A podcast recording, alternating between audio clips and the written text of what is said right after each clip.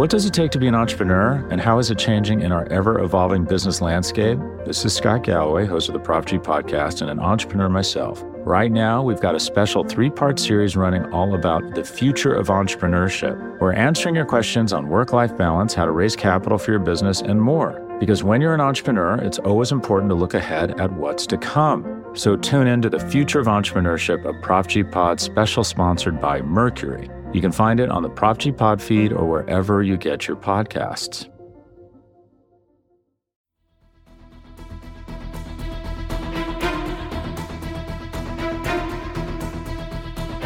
Hello, Bleeding Green Nation, and welcome back to another edition of Eye on the Enemy, powered by SB Nation and Bleeding Green Nation. I'm your host, John Stolnis. You can follow me on Twitter, @JohnStolnis. Coming up, we're going to preview this delayed game between the Washington Football Team and the Philadelphia Eagles. Obviously, a very controversial week in the NFL, as the Eagles and the football team's game, one of three games to be postponed 2 days because of COVID outbreaks on three of the teams, Washington Football Team being one of them. And of course, Eagles fans and the players themselves are incensed at the postponement or the delay in the game. And we're going to talk about it because there's been some news that came down on Saturday regarding the game, regarding some of the players Washington is getting back, new protocols being announced by the NFL. And earlier in the week, before all of this craziness got started, I did talk to Mark Bullock, former Washington Football Team reporter for The Athletic. He's now out on his own, has a fantastic newsletter I want to tell you guys about when we talk to him, with some great stuff there, so you're going to want to hear what he has to say. Some of it may be a little bit dated at this point, because it was, again, just like a day or two before all this nonsense started coming down, but still lots of good information from Mark, and we'll hear from him coming up in a few minutes on Eye on the Enemy. But lots of news to get to here on Saturday as the wheels in the NFL continue to churn. And of course, the biggest news, I think, is the fact that Washington has activated four players from their COVID list ahead of their rescheduled game against the Eagles on Tuesday. They're getting back defensive end Montez Sweat, defensive tackle Jonathan Allen, defensive end James Smith-Williams, and defensive end Casey Tuhill. So four guys along the defensive front. Two of them starters. Sweat and Allen, obviously, are impact players. Allen is their leading sacker at the defensive tackle position, of course, and then Sweat is their best edge rusher. But two starters, two key reserves for Washington will now be eligible to play on Tuesday, and this is why the NFL pushed back this game a couple of days. Although it's fair to note that if this game had been played on Sunday, these four players would have been available. Sweat completed his 10-day isolation because he is an unvaccinated player, as everybody knows by now, and he was the first one of these Washington players to go on the COVID-19 protocol. And I'm not gonna sit here and rehash for you the timeline and everything. I think Jimmy and Brandon did a really good job of that on the last BGN radio. It seems, based on the facts that we know, that an unvaccinated player caused this outbreak among the Washington Football Team, and we know the NFL over the summer said that teams would forfeit games if they couldn't field a competitive roster, and obviously they've gone back on that. But again, this is an incredibly unfair situation to put the Eagles in. I agree with every Eagles fan, every Eagles player, everyone who follows this team and covers this team. I agree with everyone who will point out to you that the Eagles are getting rogered here, because they are. They are absolutely getting screwed with their pants on. I mean, it's unfathomable that they would be on the short end of the stick when they have been one of the teams doing everything right, following protocols, getting their players vaccinated. And most Washington players are vaccinated too. Most of the players on the COVID-19 list for Washington are vaccinated players who are asymptomatic. And that's something to consider. I mean, Jonathan Allen, James Smith-Williams, Casey Tuhill tested out of the protocols early, so that's why they are eligible to come back on Tuesday. The big reason why this game got postponed was because of the quarterback situation. I'm 100% sure this game would have been played on Sunday if Washington wasn't looking at playing somebody off the practice squad, off of another team's practice squad in this game on Sunday afternoon. But it looks like Kyle Allen has a chance to be back on Tuesday for this game. I think it's going to happen, barring a setback, barring a surprise positive test. But it's probably not going to be Taylor Heinicke. I don't think he's going to be able to test back in time for Tuesday. But I think that's the main reason on the field anyway, that the NFL decided to push back Philadelphia and Washington was the quarterback situation, the fact that they were not going to be able to field a quarterback, really. So Washington is getting four important players back in time for Tuesday. I don't know exactly how much Montez Sweat and Allen are going to play. Montez Sweat has been hurt for a while, so he just returned for his first practice in 7 weeks. We'll see what his conditioning is like, but it's obviously a huge boost to their defensive line to get those guys back. Now, one of the other items of note here is that the NFL and the NFL Players Association have agreed to new protocols, new changes this week. So what's going to happen here? And we'll try and water this down. But essentially, vaccinated players who are not distributing any symptoms will no longer be regularly tested or tested at all. So if you're a vaccinated player and you're not showing any symptoms, you're not going to get tested anymore. What's been happening is everybody's been getting tested on a regular basis, whether you've been vaccinated, whether you are unvaccinated. And a lot of these cases that have come up on all these different teams are of vaccinated players who are asymptomatic because everybody's getting tested. And so you're getting all of these positives where you have outbreaks on these different teams. And so when you've got most of the league vaccinated and most of the league asymptomatic, the league is essentially saying here, we're not going to leave ourselves open to a string of positive tests. Now, I will say, I get the reason for doing that, and maybe as this pandemic reaches a new stage where you have a more transmissible disease, but perhaps the symptoms are not as severe as in previous strains, or you have more of the NFL population vaccinated, unlike last year, and so the risk of serious illness is much less. But you also do have to understand that the concern is transmitting the disease player from not only just from player to player, but from a player to a family member who has a comorbidity. So they are also allowing players to opt out again. I forget what the deadline is, but they are giving players another opportunity, given these new standards, to opt out for the rest of the season if they want. Alan Sills, the NFL's chief medical officer, said in a conference call with reporters, "I would not describe it as that we're stopping testing or we're doing less testing. I would simply say that we're trying to test smarter and test in a more strategic fashion." So what's happening here is that the NFL does not want to postpone any more games. But at the end of the day, if this thing is going to ramp up with more cases, although it's less severe, you're going to have a lot of players on the field who are playing while they have COVID. And it's an understanding among the Players Association and the players that if we're all vaccinated, the chances are if we get COVID-19, it's not going to be serious. But Sills said, "We're entering a very different phase of this pandemic and in some ways battling an almost brand new disease, and that is this Omicron variant." And that was one of the excuses that Roger Goodell made when postponing these games. He's saying, look, we've got a new variant. It's not the same as it was during the summertime. Listen, again, these are all weak excuses. I'm not gonna rehash it. Everybody has made the arguments as to why postponing these games 2 days was dramatically unfair to the Eagles, and there's no argument to be made. Even as I've listened to Washington D.C. sports talk radio over these last couple of days, they all believe obviously that the NFL had no choice but to move these games, to postpone these games for 2 days, and play the games on Tuesday. Nevertheless, they do admit that the Eagles are getting rogered here, that the Eagles are absolutely, that this is an unfair solution for Philadelphia, because as of course everyone knows by now, the Eagles have to play on a short week next week against the New York Giants, and to be fair, Washington does as well. So both teams are getting hammered, but it's an unfair advantage to the Giants. And then the Eagles have to play a week later, so you're getting three games in less than 2 weeks here because of this. So it's dramatically unfair to the Eagles, and who knows if additional Eagles players test positive between Sunday and Tuesday. Now, with these new protocols, if it's a vaccinated player who's not showing symptoms, they're not going to get tested.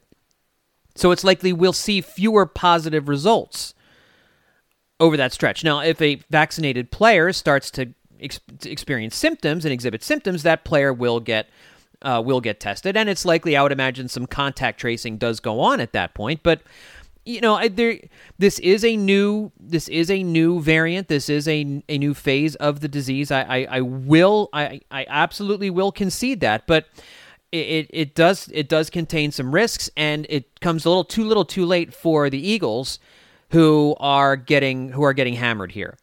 So that's the new policy as agreed to on Saturday. So this is all good news for Washington. It was a good news weekend for Washington. And here's the other thing too.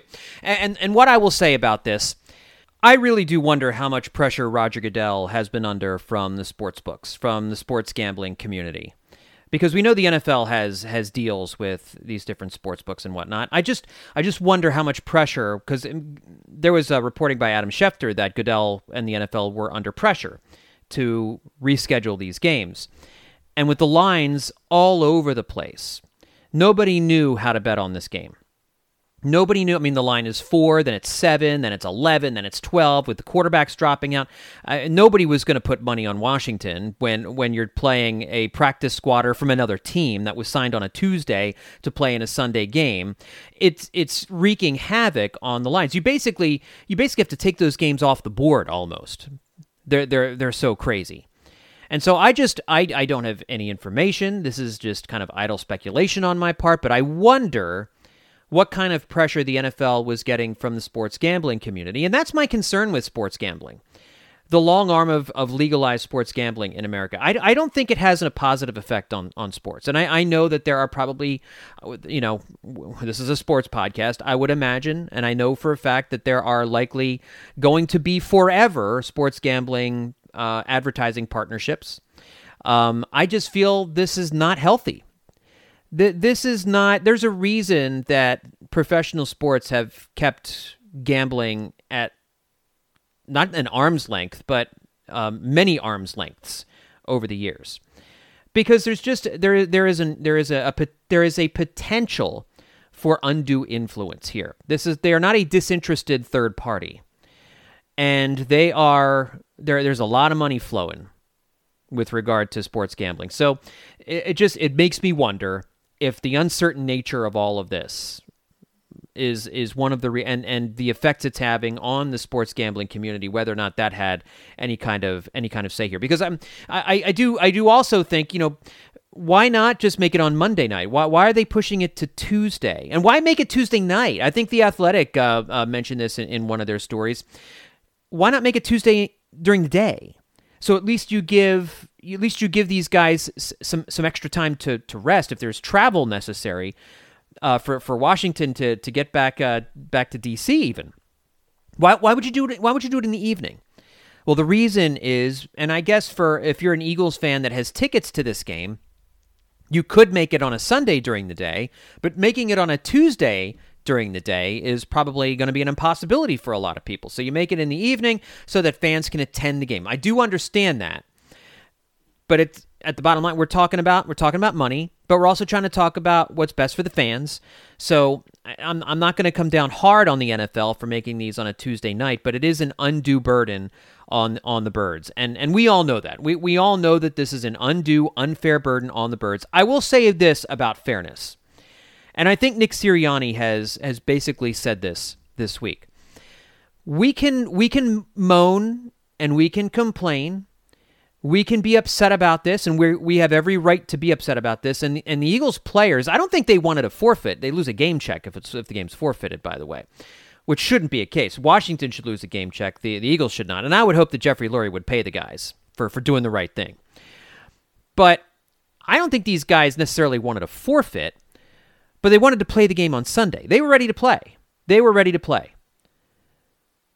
Washington would not have been ready to play. It would have been grotesquely ugly on Sunday had they played. And guess what? If Kyle Allen can't play, it still might be grotesquely ugly. It still could be really bad. But here's the deal. We all know, because we live in a world, that life is unfair. We all deal with things that are unfair. We have all, every one of you listening to this podcast has gotten the shaft in some way or another at some point in your lives, probably multiple times a day. You have been on the receiving end of unfairness. My three kids, all the time yelling about, that's not fair. That's unfair. Why does the oldest kid get to go have a weekend alone with the grandparents while the younger two don't? Well, he's the oldest. Well, that's not fair.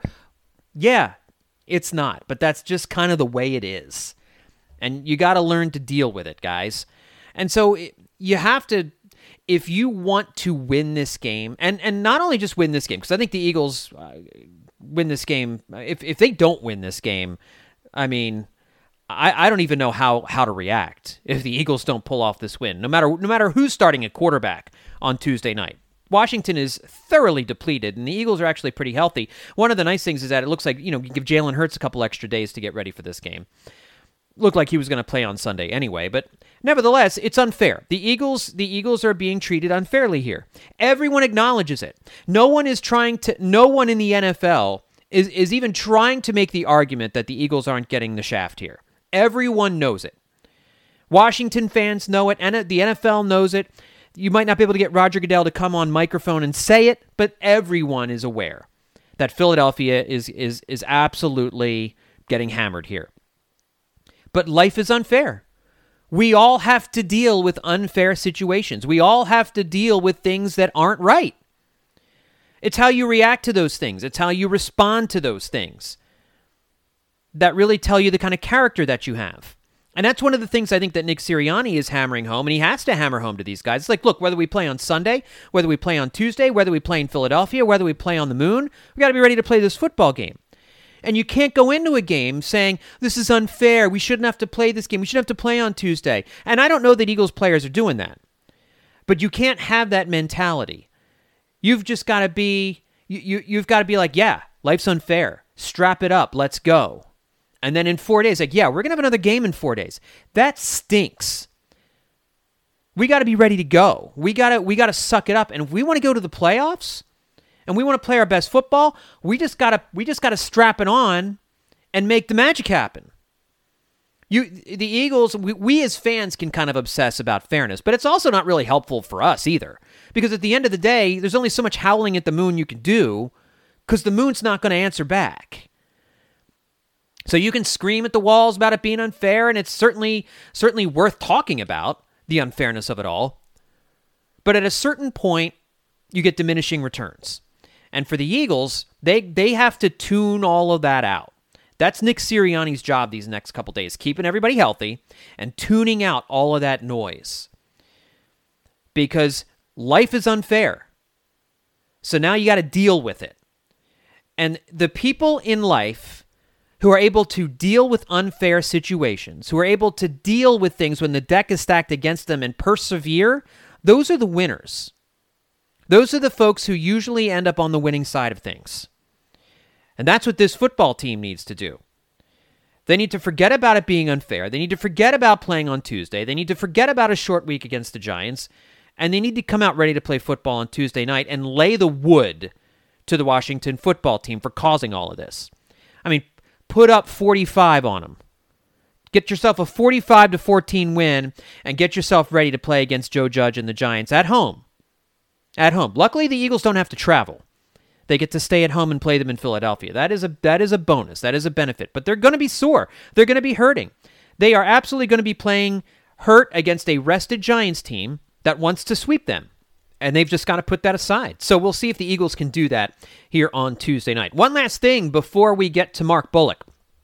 Carson Wentz and the Colts were playing on Saturday Night Football against the New England Patriots. And it now is almost certain that the Eagles will get the Indianapolis Colts' first-round pick after Carson Wentz played the whole game and will almost certainly clear the 75% offensive snap threshold. It certainly also looks like the Colts are in great position to make the playoffs, and Wentz will only have needed to play in 70% of the Colts' snaps if the Colts get in to the postseason tournament. So the Eagles officially will get a first-round pick from the Colts, something that at the beginning of the year do you remember at the beginning of training camp when Carson Wentz hurt his knee? Or was it his ankle? I don't even remember at this point, but it was not looking good for a little while there that Carson Wentz was going to play 75% of the team's snaps. And given his injury history, it certainly wasn't a guarantee, but he hasn't missed any time this year. And if for some reason, somehow, Carson Wentz isn't able to play in the remaining three games, and somehow all those games go to overtime, and the snap count ends up being less than 75%. The Colts are currently in a good spot to make the playoffs, which would get them above 70%. So it certainly looks like that second-round pick will almost certainly now be a first-round pick. Now, where the Eagles are going to pick in the first round remains to be seen. If the Colts make the playoffs, it's probably going to be in the 20s someplace. But whatever, a first-round pick is certainly better than a second-round pick, no doubt about it. Whether or not the Eagles use that extra first-round pick to package them together to go get a veteran quarterback, or whether they use a couple of them to move up in the first round of the draft and get a quarterback, or whether they just keep all three and select a bunch of good players in the first round of the draft this year, or whether they trade one or two of those first-round picks for first-round picks next year.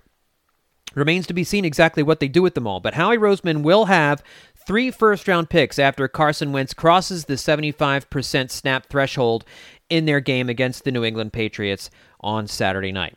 All right, up next, we're going to talk to Mark Bullock, formerly of The Athletic. Now he has his own Substack, and we'll hear from him about that and get his take on this depleted Washington football team. Again, we spoke to him before. When we spoke to him, there were about 7 or 8 players on the COVID list. And that obviously, after we spoke, ballooned significantly after that. But his analysis of the Washington football team is still generally pretty good as far as who's going to play and what kind of matchups we could be looking at and game plans and all that. So we will have that conversation coming up with Mark up next here on Eye on the Enemy.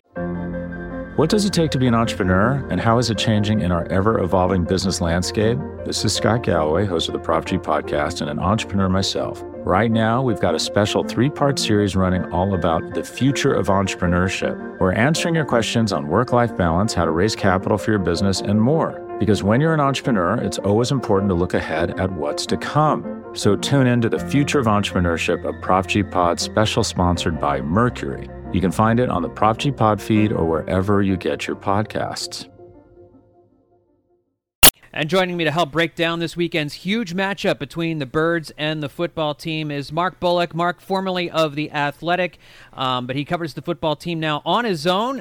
He's got an awesome Substack you're going to want to make sure that you become a member of, and follow him on Twitter at markbullockNFL. Mark, thanks for coming on Eye on the Enemy. How are you? I'm very good, thanks. And yourself?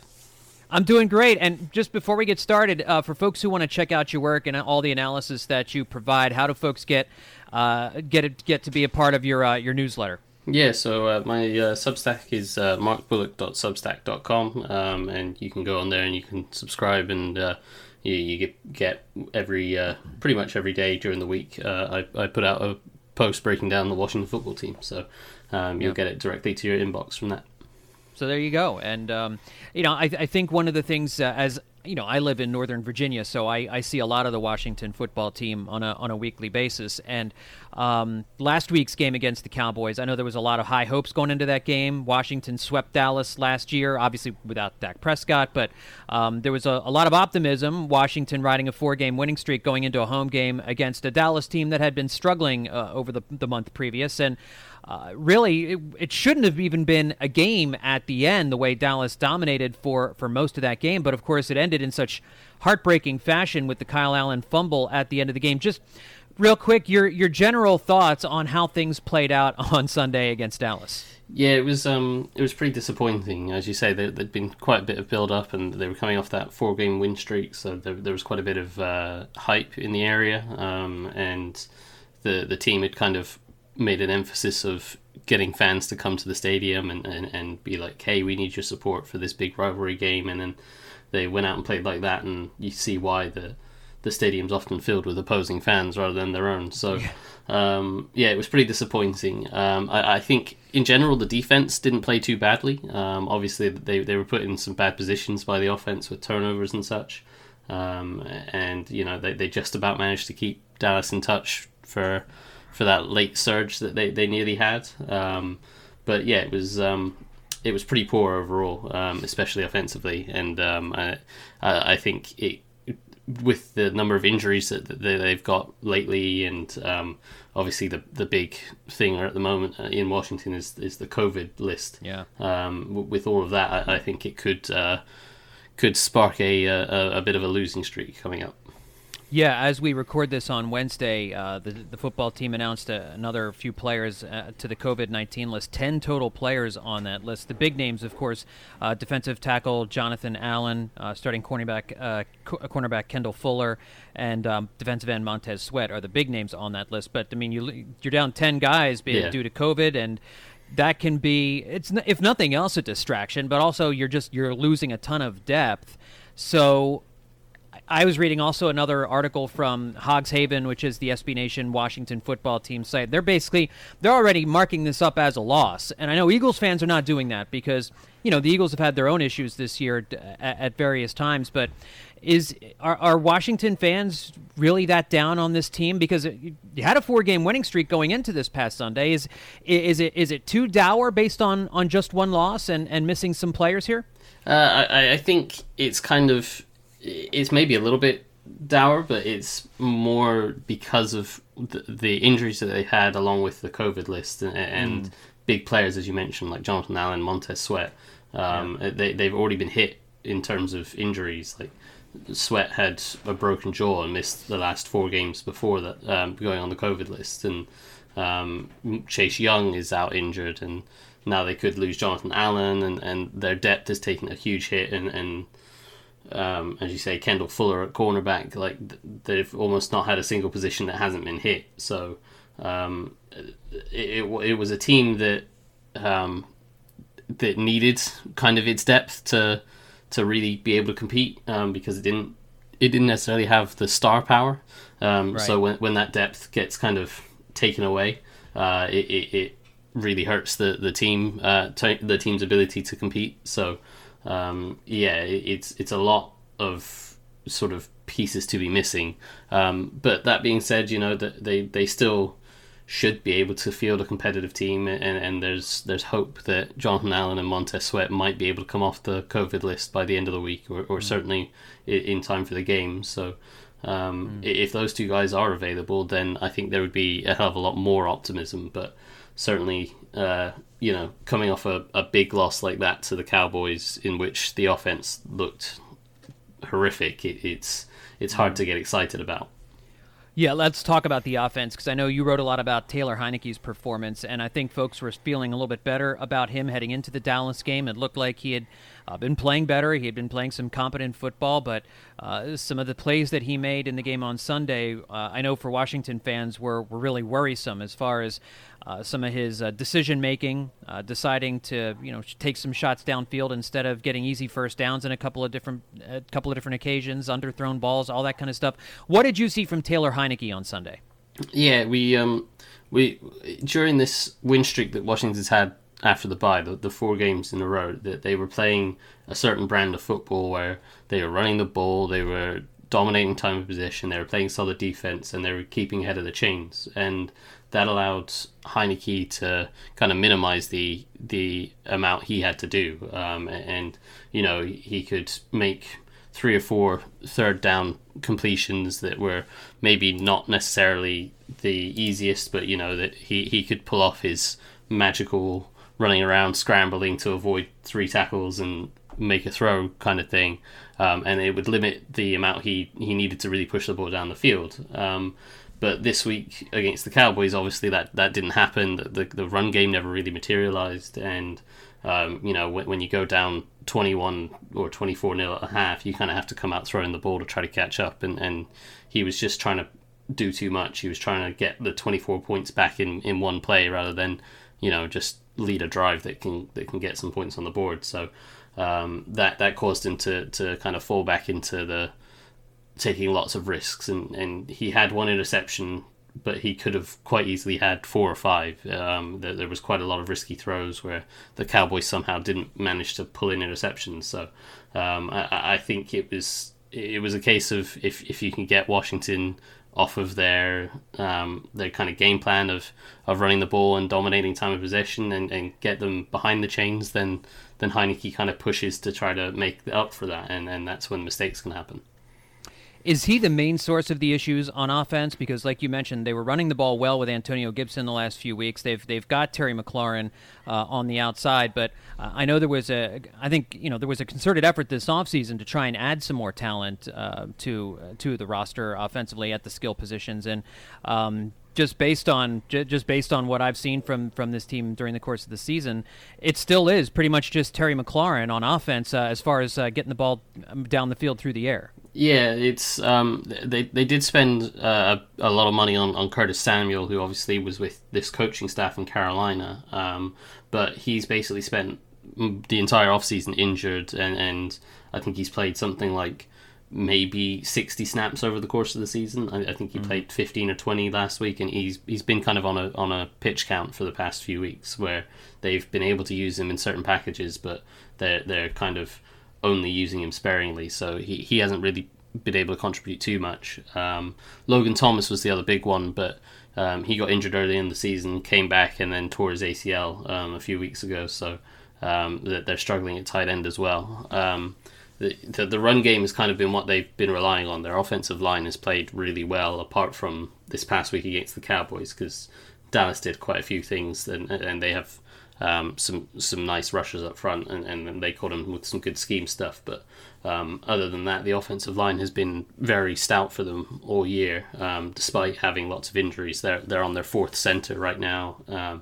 They're on their backup right tackle. They've had injuries at guard, so their offensive line, despite all of that, has kind of stood up and been the foundation of the offense, which is good to an extent. It's something that you can rely upon, but if they don't get that run game going, then it's quite limited in the weapons that Heinicke has outside of McLaurin. So what would you expect defensively from the Eagles? How would you attack the Washington offense right now if you're Jonathan Gannon? I would absolutely look to kind of play the old school football, stop the run, commit defenders to the box, try to stop them from being able to pick up there.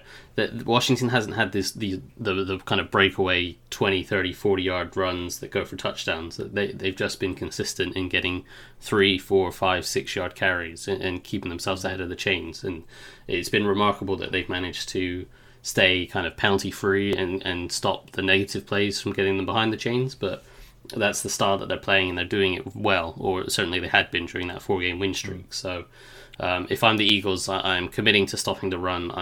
I am forcing Heinicke to pass the ball, because that is the best chance of a turnover or negative play.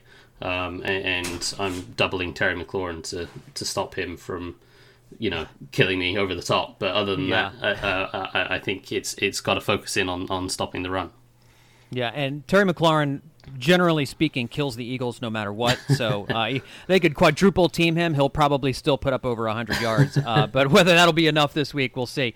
Let's flip the script and let's take a look at the Eagles offense and what Washington will do on defense. Again, you mentioned Montez Sweat might be back, but that they are dealing with a number of injuries. Obviously, Chase Young out for the season as well, so a devastating blow on the defensive line for Washington there. And they're going up against an Eagles offense that is, I think, a lot like the Washington offense. Like they're going to look to pound the ball. They're going to look to run it a lot. They're not looking for Jalen Hurts. They don't want Jalen Hurts to put the ball in the air 25, 30 times. And so they're going to use Jalen Hurts to run the football. Hurts had a really bad game 3 weeks ago against the Giants, and that's the last impression anybody has of him right now. He's got 4 weeks to essentially win the job. What is your take on Jalen Hurts as an NFL quarterback right now? And if you were the Eagles, would you have him? Would you be locking in on him as the guy, at least for 2022 at the moment? I don't know if I'd be locking in on him. I probably wouldn't commit to him, especially with the potential resources that the Eagles have this offseason with potentially, 3 first-round picks? If they like a guy in the draft, like my philosophy always with a quarterback in the draft, especially in the first round, is you have to love the guy. And if you love the guy, then spend whatever it takes to get him. But if you don't love the guy, then don't go get him and don't spend the capital on him. But if they find a guy that they like, and I don't really know this quarterback class particularly well yet, but if they find a guy that they love, they certainly have the ammunition to go and get that guy. So if they can do that, I would be looking to upgrade. But in terms of this week against Washington, I think the kind of quarterback that Jalen Hurts is could certainly hurt Washington. Washington's run defense in general is pretty good. They give up an average of less than 100 yards per game, which I think is in the top 10. But when you add a running quarterback component to that, it tends to be pretty bad. I think the example we can point to is kind of week 2 against the Giants. Daniel Jones, I think he had something like 95 yards on 9 carries with a touchdown. So whenever they ran read option stuff, Washington just did not have an answer to it. And, teams have kind of run a bit of it after that, and they've always picked up solid yards, but they never stick to it because they don't necessarily have the quarterback for it. But I think if I'm Philadelphia, I'm letting Hurts, run those read option plays and be involved in the run game and test Washington's ability to stop that, because up until now they've not proven that they can. I think as we're going on here, we look at this game, and the playoff implications are enormous for this one. The loser of this game, are they, while not 100% for sure done for the playoffs, is it a death knell? Like, is this a must-win game for both teams if they want to get to the postseason? I don't quite see it as a must-win game. It's certainly not for Washington, because Washington plays Dallas and then Philly again over the next 2 weeks after this. So they've kind of got a chance to split against both teams if they lose this weekend. So I don't think it's a death, but it certainly would give the other team a significant advantage, especially with if either of these teams sweep the other, then that obviously gives a huge advantage and would probably see you into the playoffs. So I think Washington will certainly be targeting trying to beat Philly in obviously both of the games, but if they can sweep them, then that's 2 games in their favor and 2 games not in Philly's favor. So I think you have to look at the fact that they still play twice, and obviously Washington plays Dallas once as well still. So I think it's not necessarily a death if Washington loses, but it certainly puts Philly in a commanding position. Sure, and vice versa, for sure. That it gives one team the edge over the other, because Philly also has a game against Dallas, and the Eagles have a game against the Giants. So I know this is they both basically have kind of the same schedule here going down the stretch, and it'll be interesting to see exactly what this game means as far as the playoff odds go. But it certainly, whoever wins this game has a big leg up with 3 weeks, with 3 games left. So it should be an interesting game. I don't know if it'll be a good game, because these are 2 deeply flawed teams. But it could be ugly at times. It could be a little sloppy. But I think we're going to see a lot of running the football on Sunday afternoon. So for old school NFC East fans who loved watching, John Riggins back in the day, and loved watching those grinded out teams, this could be a throwback to that kind of an afternoon. So, folks, make sure you're checking out everything Mark Bullock is doing over at his Substack. Again, it's markbullock.substack.com. Hey, thanks for coming on Eye on the Enemy. I appreciate it. No, of course, anytime. All right, well, let me give you my prediction on this game here on Tuesday night. It's really hard to give a true sense of what's going to happen, because we still don't know exactly who's going to play. It certainly, as I'm recording this on Saturday night, sounds like Kyle Allen will be back in time to start this game, but this still should be a runaway for Philadelphia. If the Eagles don't beat a severely depleted Washington football team, there's something seriously wrong. I mean, obviously, the memories of Joe Webb are scaring the heck out of everybody, but I don't think that's going to happen this time around. I think the Eagles are motivated. I think they're going to come out hungry. This is not a team that's going to come out flat on Tuesday night, despite having had the bye week and then another extra couple of days. It's been a while, so the Eagles might be a little rusty getting back out on the field on Tuesday night, so you might look at a little bit of a slow start, but this is going to be a hungry football team. I think you're going to see the Eagles just run the ball down their throats, with Jalen Hurts running the football quite a bit. I would certainly... I would certainly look to get the ball in the air. It looks like Quez Watkins won't be playing because he's on the COVID-19 list. Really the only Eagles player dealing with COVID. They might activate John Hightower from the practice squad in order to fill out the receiving room. And so look for more Jalen Reagor in this game. But I expect the Eagles run game to have a dominant day. I expect the defense to have a dominant day. I really think this should be a runaway for this football team. I'm going to say Eagles 40, Washington 14. This should not be a close game. And it certainly should not be a game the Eagles lose. I expect them to run the ball a ton, maybe get a turnover on defense. Jonathan Gannon's unit playing very well over the last few weeks, holding teams down to few points, not giving up big drives, getting some turnovers, really an improved unit from earlier in the season. Credit where it's due. Jonathan Gannon looked like he was on his way out after one season, but he's bought himself some more time. He's doing a nice job with this group ever since TJ Edwards went into the starting lineup, really doing a nice job with the defense over these last few weeks. And normally I'd say he has his hands full or he has his work cut out for him, but I don't think that's the case with the Washington football team. Just stop Terry McLaurin and Antonio Gibson. Don't let the key in on those two guys. Don't let those two guys beat you. If somebody else ends up beating you, fine, but do not let Scary Terry and Antonio Gibson beat you on Tuesday night because those are the only two guys that Washington really has that can do any damage. So look for the Eagles to win this one in a runaway. I'm going to say 40-14. All right, folks, that's going to do it for this edition of Eye on the Enemy. My thanks once again to Mark Bullock for joining me. And don't forget to check out all of the Bleeding Green Nation podcasts that we have for you here on the podcast feed. It's been a very weird week, a little bit of out of order. And I think that's going to hold true this week because of the game on Tuesday night and then a quick turnaround on Sunday afternoon against the Giants. But keep it right here for all the latest news and information. Well, who knows what's going to happen on Sunday and Monday after this podcast is recorded, and on Tuesday morning. We'll see what happens over these next 3 days. In the meantime, enjoy another Sunday free of Eagles football. Watch some of the other teams around the league get their action in before you get the Eagles and Washington football team on Tuesday night. Thanks, everybody, for tuning in. We'll talk to you next time here on Eye on the Enemy.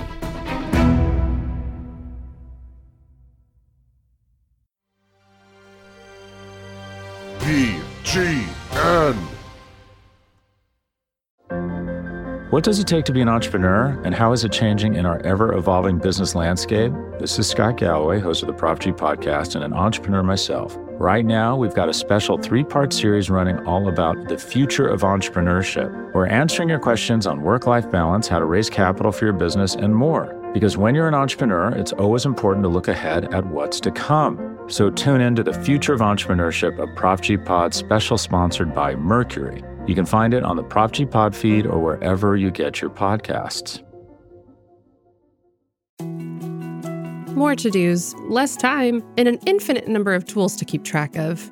Sometimes doing business has never felt harder, but you don't need a miracle to hit your goals. You can just use HubSpot, because their all-in-one customer platform can make growing your business infinitely easier. Imagine this: high-quality leads, fast closing deals, wildly happy customers, and more benchmark-breaking quarters. It's not a miracle, it's HubSpot. Visit HubSpot.com to get started today.